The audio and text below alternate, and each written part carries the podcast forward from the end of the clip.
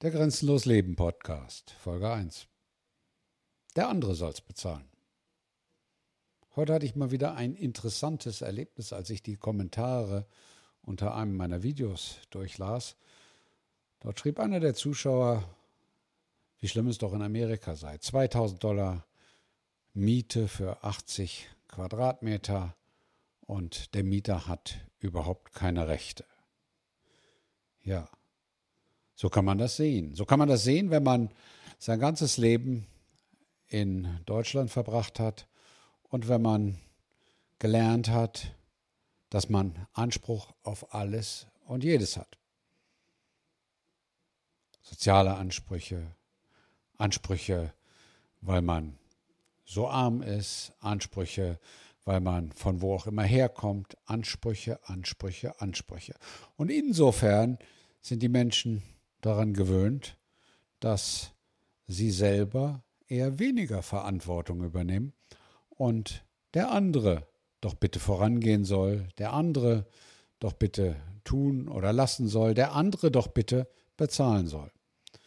Und dann regt man sich natürlich auf für die Dinge, die einem erzählt werden, wie sie in Amerika sein sollen. Das ist aber nicht ganz richtig, aus dem einfachen Grunde, dieser Zuschauer bezog sich auf ein Feature, auf einen Beitrag des Südwestrundfunks, den ich hier drunter auch verlinke und der, sagen wir es mal ganz zurückhaltend, sehr stark tendenziös über Auswandern nach Amerika berichtet.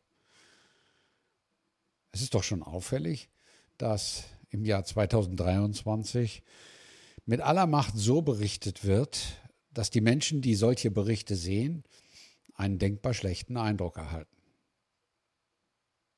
Aber das soll wohl so sein, damit die Menschen ja nicht auf die dumme Idee kommen, darüber nachzudenken, ob sie nicht am für sie besten Ort der Welt wohnen.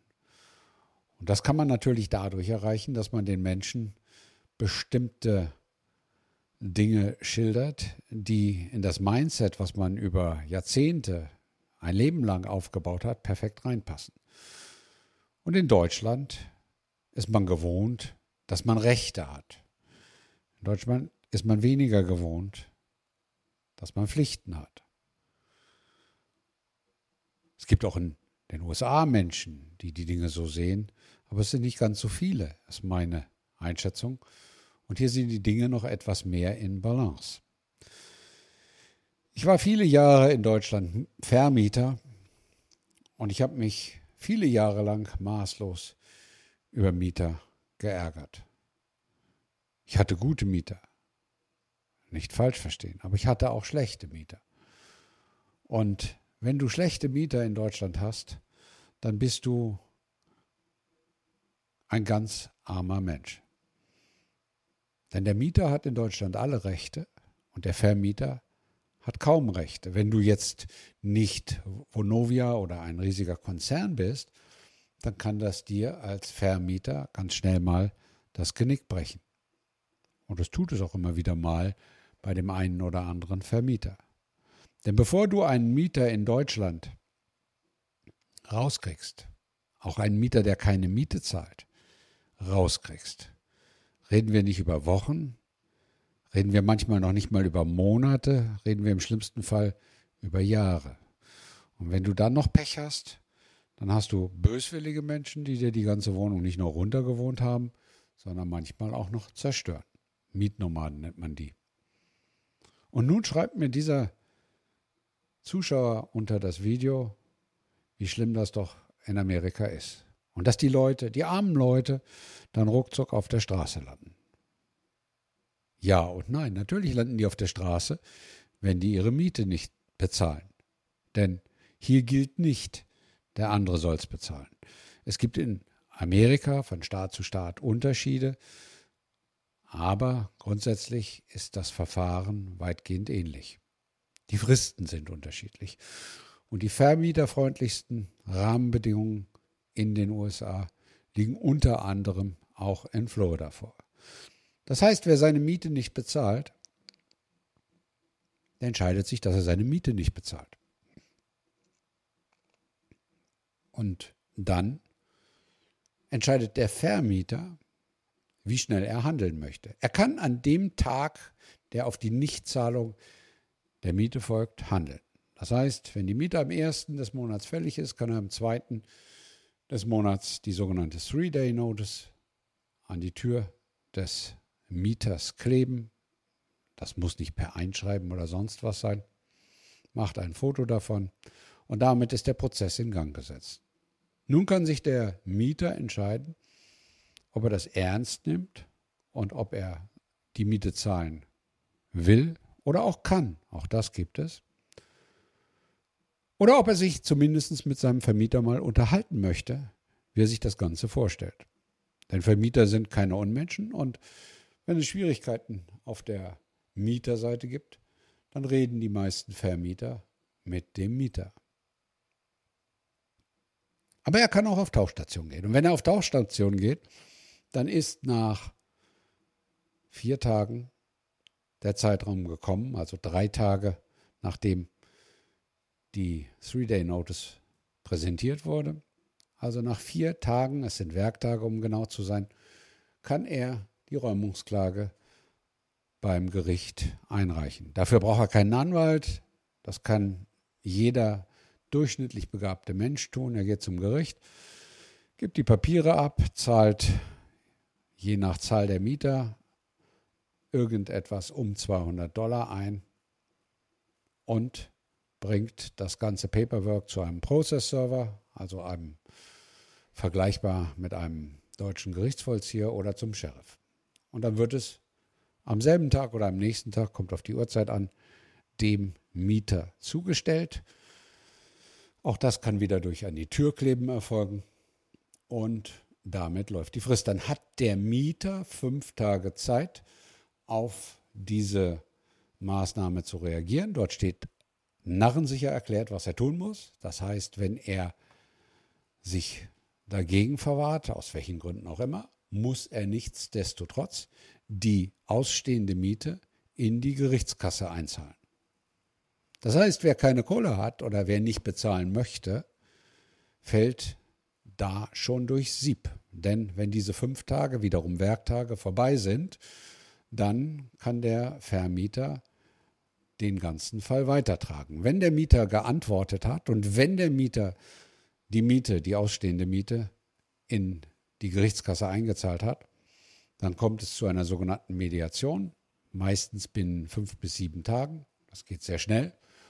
Und wenn man sich bei der Mediation nicht einigt, innerhalb weniger Tage, es sind keine zwei Wochen, zu der Gerichtsverhandlung und dabei endet es dann meistens mit der Räumungsklage. Der häufigere Fall ist aber, dass die Mieter nicht bezahlen, weil sie es nicht können oder weil sie es nicht wollen oder weil sie denken, sie haben irgendwelche besonderen Rechte. Es gibt die unterschiedlichsten Motivlagen hierbei. Und wenn die Mieter es dann nicht bezahlen, dann geht man einfach zum Gericht nach fünf Tagen und lässt ein Versäumnisurteil erlassen. Das kann, je nachdem, ob der Mieter geantwortet hat oder nicht geantwortet hat, unterschiedlich sein. Wenn der Mieter nicht geantwortet hat, macht der Sachbearbeiter beim Gericht gleich das Versäumnisurteil fertig und man bekommt es über den Tresen gereicht. Wenn der Mieter geantwortet hat und nicht eingezahlt hat, dann macht das Versäumnisurteil der Richter. Das erfolgt üblicherweise innerhalb des Tages nach der Beantragung. Das dauert also nicht länger als 24 Stunden. Und mit diesem Versäumnisurteil muss man dann zum Sheriff gehen. Das darf nicht mehr der Gerichtsvollzieher machen. Das hat auch seine guten Gründe. Und der Sheriff hängt es dann üblicherweise am nächsten Tag an die Tür oder gibt es dem Mieter und dann hat der Mieter noch 24 Stunden Zeit, die Wohnung zu verlassen oder das Haus, was immer er gemietet hat. Nach 24 Stunden kommt der Sheriff wieder mit dem Vermieter und räumt das Haus. Deswegen auch der Sheriff, weil der Gerichtsvollzieher hat nicht die Zwangsmittel, eine Räumung durchzuführen. Und manchmal sind die Räumungen in Amerika nicht ganz ungefährlich, wenn man auf unsympathische Mieter trifft. Das ist auch für den Sheriff nicht immer ungefährlich. Und insofern ist der Prozess so vorgesehen. Mit anderen Worten, wenn jemand die Auffassung vertritt, der andere soll es bezahlen hier in den USA, dann ist er in der Regel bei zügig räumenden Vermietern nach 14 Tagen aus seiner Unterkunft raus und dann reichen in aller Regel die Sicherheiten, also die Deposits und die vorausgezahlten Mieten, um eventuelle Schäden zu beseitigen. Natürlich kann man hier auch trödeln und endlos lange brauchen, aber selbst mit Gerichtsverhandlungen dauert es selten länger als vier Wochen, eine Eviction, also eine Räumungsklage, durchzusetzen. Und das ist gut so, denn warum soll der Vermieter einem Mieter das Leben subventionieren? Wenn man sich das anguckt, teilweise bei Mietern, die keine Miete zahlen und die Wohnungen dann geräumt werden, dann findet man die Kartons von neuen Fernsehern. Für jeden Bedroom wurde ein neuer Fernseher gekauft. Dann findet man die Konsolen und alles Mögliche, was sie dann liegen gelassen haben. Geld ist genug da, bloß bei manchen Menschen nicht für die Miete. Und insofern ist es dann so, dass der andere soll es bezahlen in den USA sehr schnell ins Leere läuft.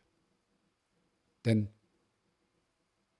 Warum soll ein Vermieter seinem Mieter sein Leben finanzieren, wenn er vielleicht sogar noch die Immobilie finanziert?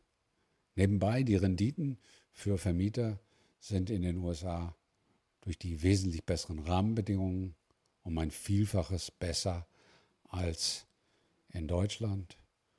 In den USA kann ein Vermieter aktuell noch, wenn er richtig investiert, einen Return on Investment von 25 Prozent erlangen. Das heißt, wenn er 100.000 Dollar ausgibt für ein Investment, dann hat er üblicherweise dieses Investment, wenn er es richtig macht, nach vier Jahren zurückverdient. Fünf bis sechs Jahre kann auch sein, aber zehn Jahre, dann machen Vermieter schon etwas falsch. Ja, insofern, hier zahlt jeder das, was er verantwortet und nicht der andere das,